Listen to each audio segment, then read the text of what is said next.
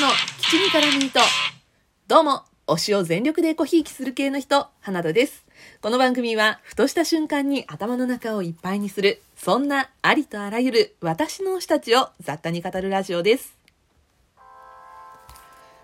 公認心理師という仕事を知っていますか？2017年に生まれた国家資格の一つで、保健医療や福祉、教育、その他の分野において、心理学に関する専門的知識や技術を使い、心理に対する支援を要する者に対して、観察、分析、支援、助言や情報の提供をするお仕事だそうです。今回は、この公認心理師が主人公の現在公開中の映画、ファーストラブの感想などをお話ししていこうと思います。私この公認心理師っていう仕事を実はこのファーストラブ見るまで知らなくて、あの、臨床心理師との違いがわからなかったんですね。あの、臨床心理師っていうのは、やってることは公認心理師と同じなんだけど、この心理に対する支援を要するものに対して観察などをした結果を自身の研究に生かす、いかいわば研究職なのが臨床心理師。で、えー、このいろんな支援などをした結果を、え結果で得た知識や情報などを対外的に発信したり提供したりする。まあ、つまり対外的な情報発信や啓蒙活動を行うのが公認心理師なんだそうです。まあね、これを踏まえて、このファーストラブ、ちょっとあらすじを聞いてください。川沿いを血まみれで歩く女子大生が逮捕された。殺されたのは彼女の父親。動機はそちらで見つけてください。容疑者、聖山環奈の挑発的な言葉が世間を騒がせていた。事件を取材する公認心理師、真壁由紀は、夫、真壁我門の弟で、弁護士の安野佳代と共に、彼女の本当の動機を探るため面会を重ねる。二転三転する供述に翻弄され、真実が歪められる中で、ユキは、カンナにどこか過去の自分と似た何かを感じ始めていた。そして自分の過去を知る歌謡の存在を、カンナの過去に触れることをきっかけに、ユキは心の奥底に隠したはずのある記憶と向き合うことになるのだが、というのがまあね、この映画ファーストラブのあらすじなんですけれども、えー、この主人公の真壁由紀が、まあ、公認心理師なんですけれども、まあ、この真壁由紀が弁護士の佳代と一緒に、その事件の動機を探るために、この、えー、容疑者の聖山環奈の心理に対する支援を行い、で、それで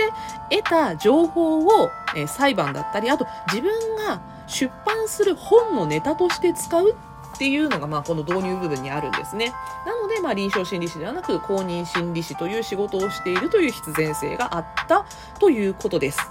はい。そして、この映画ファーストラブ。まず、えー、原作と監督のお話からいきましょう。えー、原作は、第159回直木賞を受賞した島本理央さんの同名ベストセラー小説の映画化となっています。えー、島本理央さんといえば、えー、映画になっている作品がもうすでに2作著作の中にありまして、えー、2017年有村架純ちゃん主演で松本潤くんが出ている。で、えー、雪貞勲監督が監督を務めたナラタージュ。えー、そして去年公開された、えー、カホさん主演。で、えー、妻夫木聡さん、江本佑さん、そして私の島宮翔太郎くんが出演をしている三島由紀子さん監、あ、三島由紀子監督作品のレッド。という作品があるんですが、えこれに続く3冊目の実写化が今回のファーストラブです。あの、島本理央さんといえばですね、恋愛小説のイメージがとっても強い、そんな作家さんなんですけれども、その恋愛小説を書く中でも、特に女性の内面をすごく丁寧に描くイメージがある方です。そして、えー、モチーフとしてね、家族っていうのもこう大切なテーマにしていそうだなっていうのは、特にこの、えー、作家さんご本人、島本理央さんがご結婚された後ぐらいからのお話にね、すごく重きを置かれてるなというイメージがあります。えっ、と、まあ、レッドとかね、この今回のファーストラブなんかもあの、家族っていう姿がすごく克明に描かれている作品です。えー、ファーストラブですね。もうこれは私の、まあ、個人的な印象として、ザ・島本リオっていう感じの作品ですね。はい、そして、えー、今回監督、堤幸彦監督が監督を務めていらっしゃいます。もう堤幸彦さんといえば、大人気テレビドラマ、トリック、スペックシリーズ。そしてね、私大好きなドラマなんですけど、池袋ウエストゲートパークの演出を務めていらっしゃいます。最近はね、あの、本格サスペンスジャンルの映画で力を発揮されているなっていうイメージで、あの、2017年以降ドラマのメガホンを取っていらっしゃらないんですが、えー映画だとね、12人の死にたい子供たちとか、のぞみとか最近あの公開をされたものがあります。で、テレビドラマの演出において、この堤幸彦監督って、堤以前、堤以後なんていう言葉があるぐらい影響を与えた人で、あの、カメラワークにすごく定評がある方なんですね。あの、長回しでロケのシーンを撮るっていうのが堤幸彦監督の特徴なんですけど、今回のこのファーストラブでも、あの、ワンカットで撮られているシーン、とても印象的なシーンがあります。あの、ぜひね、今から見るよっていう方はその辺も注目して見てみてください。そしてね、もうやっぱりね、俳優陣がとってもいいです。あの、俳優オタクらしい話をしますけれども、俳優陣、役者陣、本当にとってもいいです。でまずね、私今回あの珍しい話をしますけど、女優さんが、あの、メインの女優さんたちも私もこのお二人がめちゃくちゃ大好きなんです。あの、本当にね、日本女優界の推しと言っていい二人が今回共演をしています。まず主演の北川景子さんです。あの、私大好きなんですよ。ね、あの、ロングヘアがすごく印象的な方なんですけど、この作品に出るためにショートカットにされたそうです。もうめっちゃ似合うんですよ。もう本当に美がすごいんですけど、私ね、あの、北川景子さんの演技の中で、恐怖とか旋律を表す時の目を見開いた顔とその時の演技。本当これがめちゃくちゃ好きなんですが、このファーストラブでもその顔を見ることができました。ごちそうさまでした。そして、えー、父親を殺したとされている女子大生、聖山環奈役を吉根京子ちゃんが演じています。大好きです。あの、吉根京子ちゃんは、あの、私が一番推している俳優の千葉雄大君と同じジャパンミュージックエンターテインメント所属の女優さんなんですが、あの、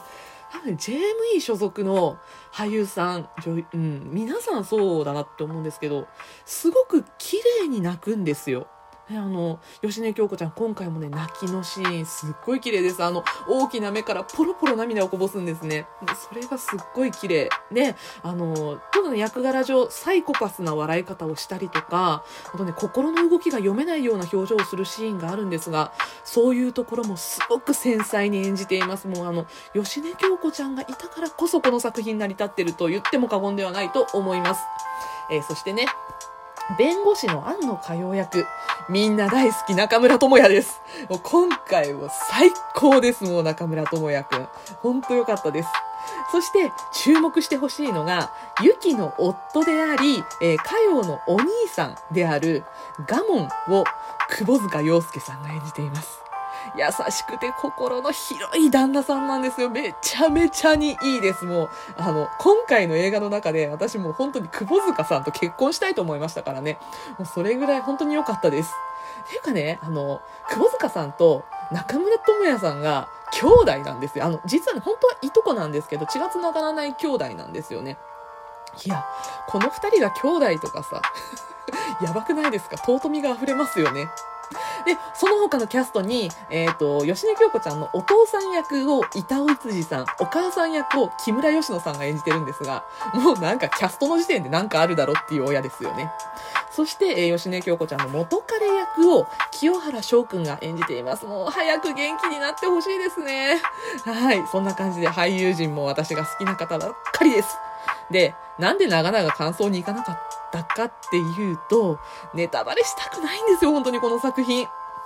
えっとですね、もう本当あの、本当触らないようにいきますけど、取材を進めるにつれて明らかになるカンナの過去と真実、そしてそれを知ることで開かれていくユキの過去、そしてそれと向き合う様子っていうのをね、すごい繊細に描いてるんですが、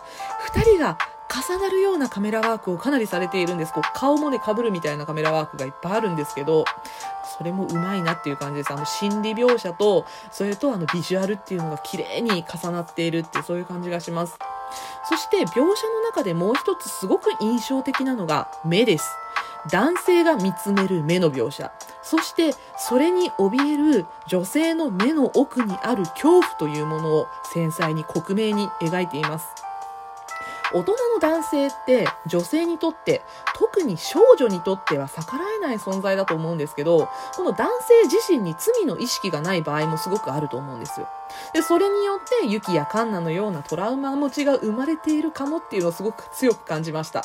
女性軽視や女性蔑視性の搾取についてこの、えファーストラブ警鐘を鳴らしている作品だなと思います。一方ねこの作品その男性に対して制裁的なこう爽快感もないしユキもカンナも親がひどいんですよね。親に頼れないっていう状況がすごく悲しいですね。で、あの、やっぱり男性も親もそうなんですけど、何もしていないのではなく、何かしているかもしれないっていうね、意識は持つべきなのかなと思いました。あの、私ね、親もひどいって言いましたけど、母親たちも夫に搾取されたみたいな感じがすごくあったんですよね。個人的にあの、ユキのお母さんマジでありえないんですけど、でもお母さんにもかわいそうな部分があるのかな、なんて思ったりもしました。で、ラストシーンで印象的な写真があります。そして、家族という姿でのファーストラブが育ちそうな雰囲気はとってもいい作品でした。ぜひ映画ファーストラブ現在劇場で公開中です。興味があれば皆さんぜひ劇場に足を運んでみてはいかがでしょうか。というわけで今回は映画ファーストラブについてのお話をしました。ここまでお相手は花田でした。ではまたお会いしましょう。じゃあね、バイバイ。